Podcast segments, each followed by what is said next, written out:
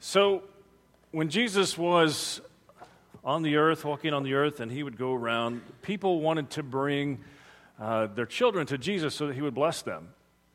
And it was interesting because the disciples would always say, it happened multiple times, the disciples would say, Nope, don't have time for the kids. Right? There's people to heal, there's things to do, there's adults to deal with, so uh, keep the kids away. But Jesus would always say, No, no, no, no, no, no. Let the children come to me. I love the kids. And, and I think sometimes we, uh, we tend to overlook the children in the scripture and what they do and what God did through them. So we're going we're gonna have this series where we talk about the children and, and talk about how God used children in different ways. So we have different stories. So obviously, uh, the story today is the story of David and Goliath, the story of a young man. And we're not going to reread the story, but I'm going to ask you to go ahead and turn there with me because we will be looking at the passage of scripture. So it's 1 Samuel 17 and verse 34 is where we'll start where we'll be hanging out today, if you will. And so just keep your, keep your finger there, if you will, and let me give you a little background of the story of what's happening. So, uh, Saul was rejected by God as king, King Saul. And so God went to Samuel and said, Samuel, I've picked a new king and I want you to anoint him. Samuel did not like that idea because he thought the current king would kill him for doing that. And so he was led, but he was said he did it anyway. So he was led to a man named Jesse. And he went to Jesse and said, uh, I need to meet your sons. And so Jesse lined up his sons, and Samuel went down the line. And the oldest one was big and strong, and he was a handsome, handsome man, and, and he was taller than the other ones. And, and Samuel looked at him and said, This must be the one God has selected to be king. And then there's that famous line from uh, from the, the scripture where, where God says, Samuel, people look on the outward appearance, but I look on the heart. He's not the one. So he went through the line of all the sons, and not one of them was the one that God selected. And so Samuel said, Do you have any more kids? Any more boys? He said, Yeah, there's David, but he's out there watching the sheep. He's the youngest. Uh, I don't know what you want to do with him. And so he said, Bring him to me. Found out he was the one that God wanted to be king, the youngest son who would never ever become king. God was the one who was selected. So we go on in the story, and uh, the Israelite army was in battle with the Philistines. And so they got to this point where uh, they were on. Uh, there was a valley between the two armies, and they were up on hillsides looking at each other, and nobody was doing anything. They were just waiting for something to happen. So Jesse sent David to check on his brothers who were on the front line, and he came with care packages and those sorts of things. And, uh, and while he was there, he saw what the Israelite army saw every day. Goliath, he was nine feet eight inches tall. So uh, experts have looked at it and think there was probably something wrong with his pituitary gland. Hope something was wrong because he was like four feet taller than the average height of a, of a man in that day and time. So big fella, right? And so he came out every day, and Goliath did, and he came out every day and he would challenge the Israelite army and say, Hey, send your best, best warrior over and let's have this out, and we don't have to kill all these people. Just one of us will die. And if I win, you become our servants. If he wins, then we'll become your servants. Twice a day, he'd come out and do that. And see, you have to understand that in those times, if we went to war, it was your God against my God, and if I won, my God's bigger than your God. And the Israelite army was terrified of this guy. He had a reputation, he'd won a lot of battles. So David was there, and he heard Goliath say this, and David was ticked off. You're challenging my God. So David said, I'll fight him. His brother said, David, be quiet. Don't know what you're doing. No, I'll fight him. So Saul found out. He went to Saul and said, I'll fight him. And Saul said, No, no, you can't fight him. You're too young. You're too young. All right, and so that's where we pick up. And so several, several things that I want to point out as we go through this story. So look with me, verses 34 through 37. and here, here's what happened. So David had just said, you're, you're, you're too young. You can't do this. Verse 34 David said to Saul, your servant has been keeping his father's sheep. When a lion or a bear came and carried off a sheep from the flock, I went after it, struck it, and rescued the sheep from its mouth. This next part's interesting. When it turned on me, I seized it by its hair, struck it, and killed it. Now, can you see that picture? A bear's coming after me, and I grab it by the hair, and then I hit it. Wow. This is a kid. 36. Your servant has killed both the lion and the bear. This uncircumcised Philistine uh, will be like one of them because he has defied the armies of the living God. The Lord who rescued me from the paw of the lion and the paw of the bear will rescue me from the hand of this Philistine. All right, so here, here's what I want us to see first of all is that God is continually preparing us to accomplish his purposes. Hear me say that again. God is continually preparing us to accomplish his purposes. In, in Ephesians chapter 2, Paul wrote, he said, We are God's workmanship in Christ Jesus, prepared being prepared to do the good works he established for us to do. In other words, the idea is in the Greek is that, that God, from the beginning of, before the beginning of time, looked at you and looked at me and said, There are things I want you to accomplish for me. There are things that I want you to do. I have created you to do these things, and so I will prepare you to do those things that I want you to do. And David said to Saul, Listen, I know this guy's huge, and I know he's mocking us, but here's the deal God has prepared me for this moment. I'm not afraid. He's prepared me for this. I have fought the bear. I have fought the lion. I have killed them. I can kill him. I don't care if he's nine feet eight inches tall. Because God's prepared me for this moment. And I'm ready.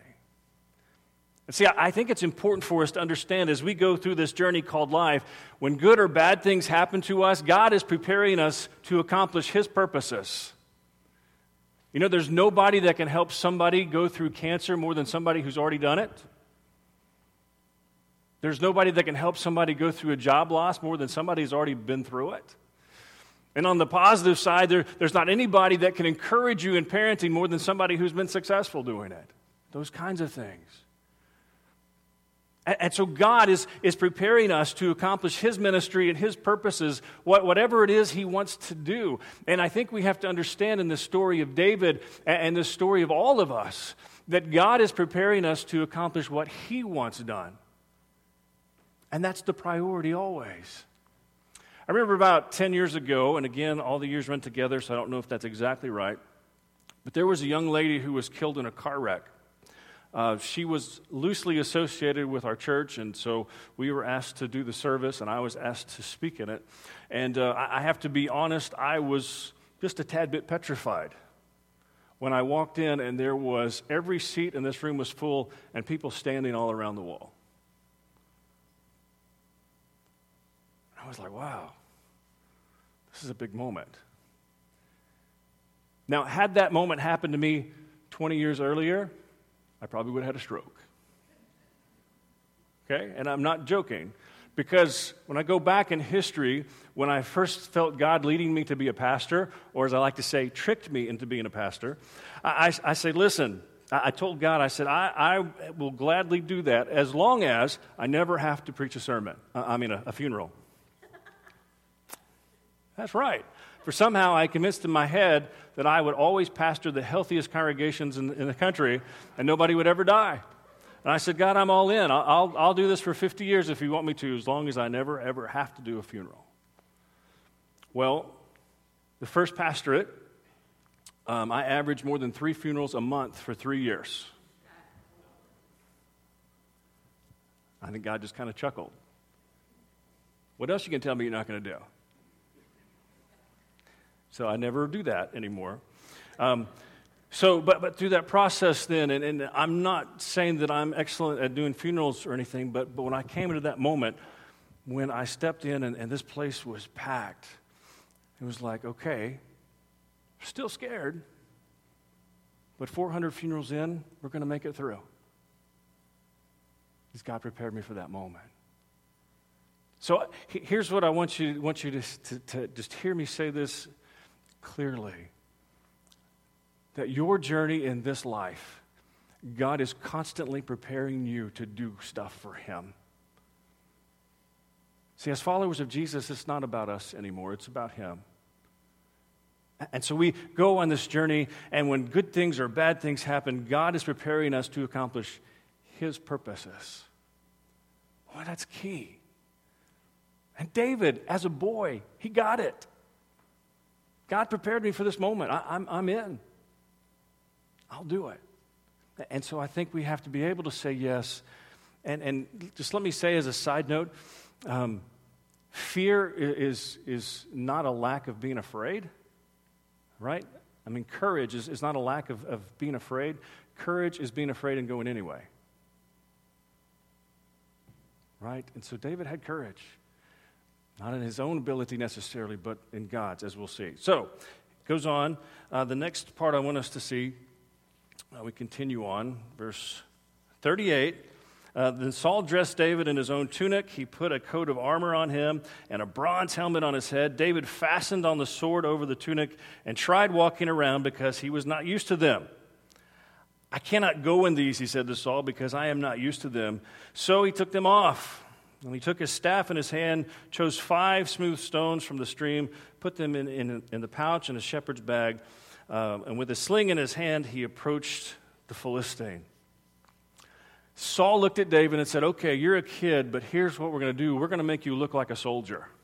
We're going to dress you like a soldier and we're going to prepare you for this battle.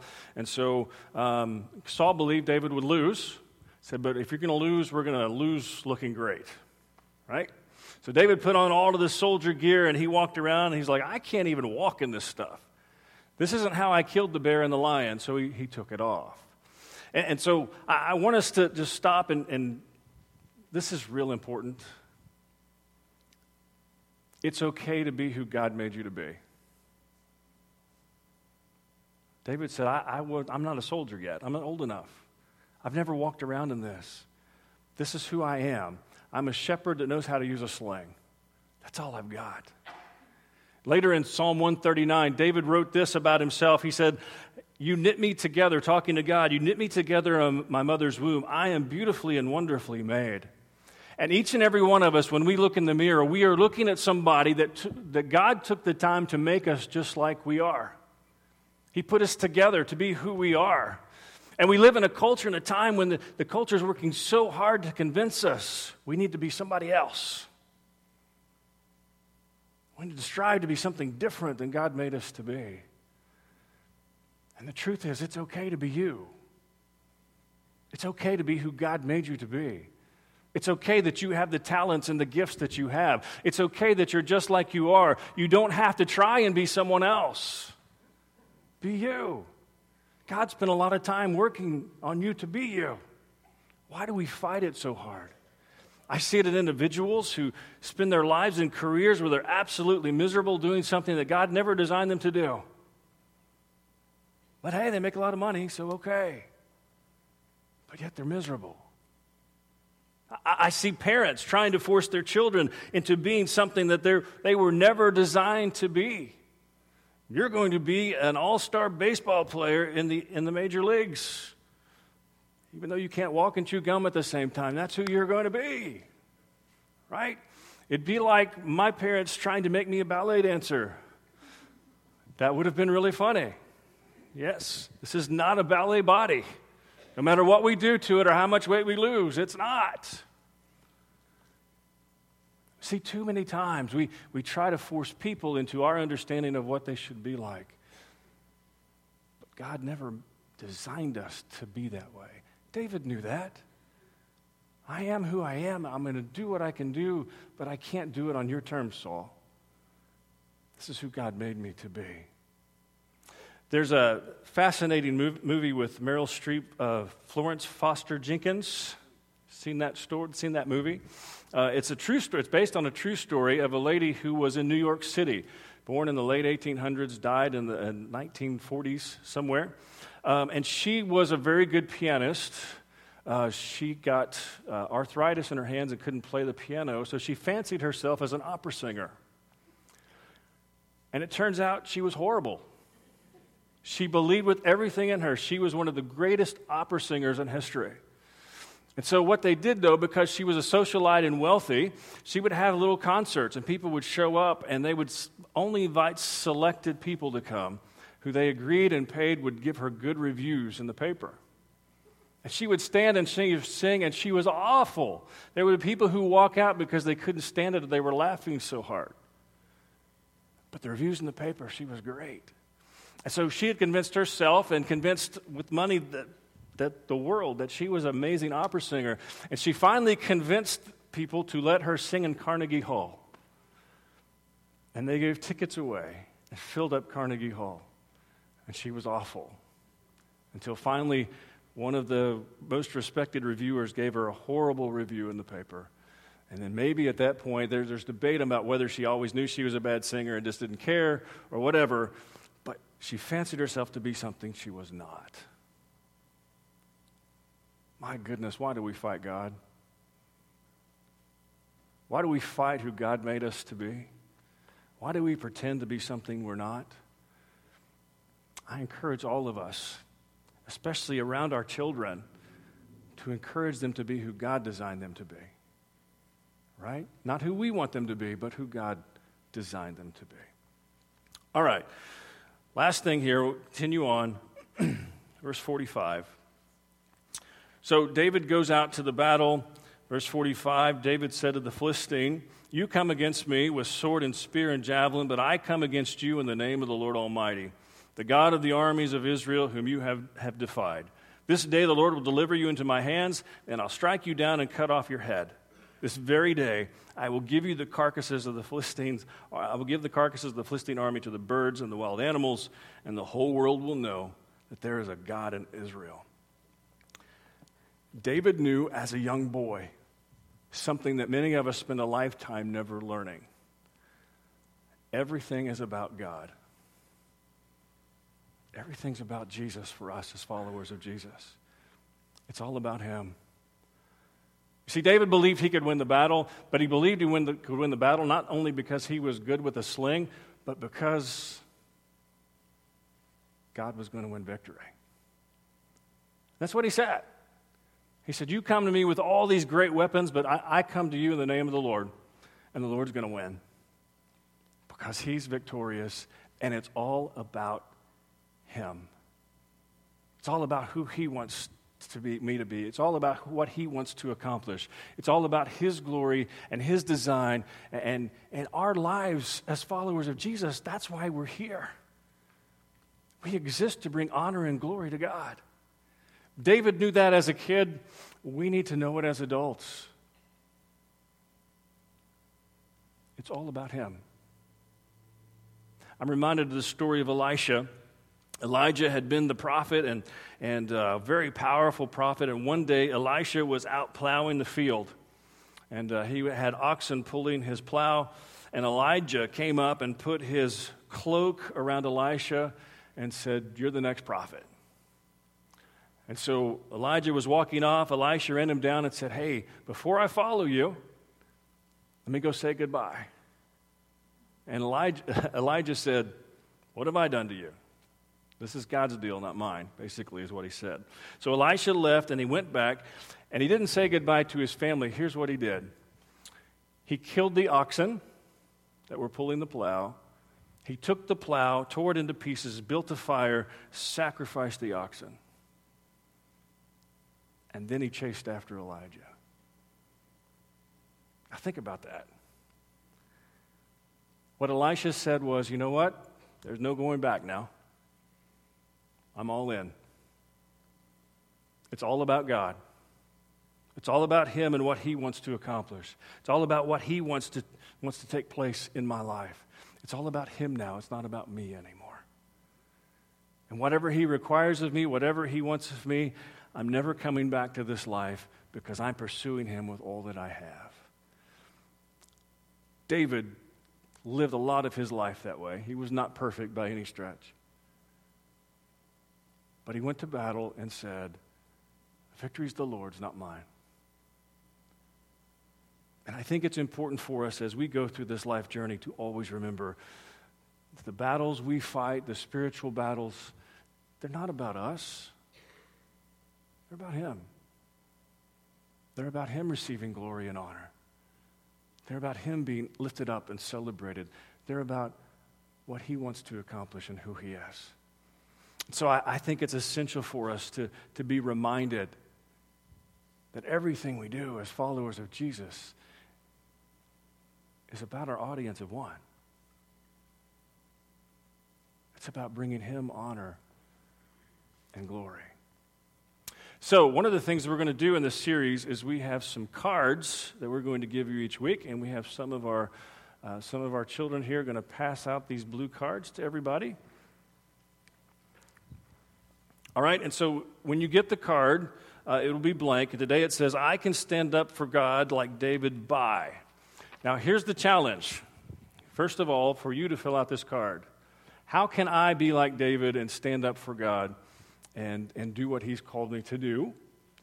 Right? And, and so you to fill it out. Now, the, the second thing is if you have children, is to sit down with your kids and talk about this question and answer it together. And so, children, hear me say this. Uh, if your parents don't do this or they forget, remind them annoyingly until they do. Okay? Say, Mom, Dad, when are we going to talk about the card? There's something I want to share with you. All right? So, what we'll do is we'll take the card, and you can talk about it over lunch today. You can talk about it this afternoon, but be sure and take time to do this. So, I put, I can stand up for God like David by sharing the truth about Jesus on the college campus when I teach over there. And you're, you're standing up for you're standing up for God maybe at school, it may be at a relative's house, it may be at a restaurant. I, I don't know. But how is God leading you to stand up for Him? How is God challenging you to take that step forward and do what He's called you to do? And so we encourage you as your families to, to take some time and talk about those things this week and uh, have some conversations. And if there's no children involved in your journey right now, then have those conversations with some friends.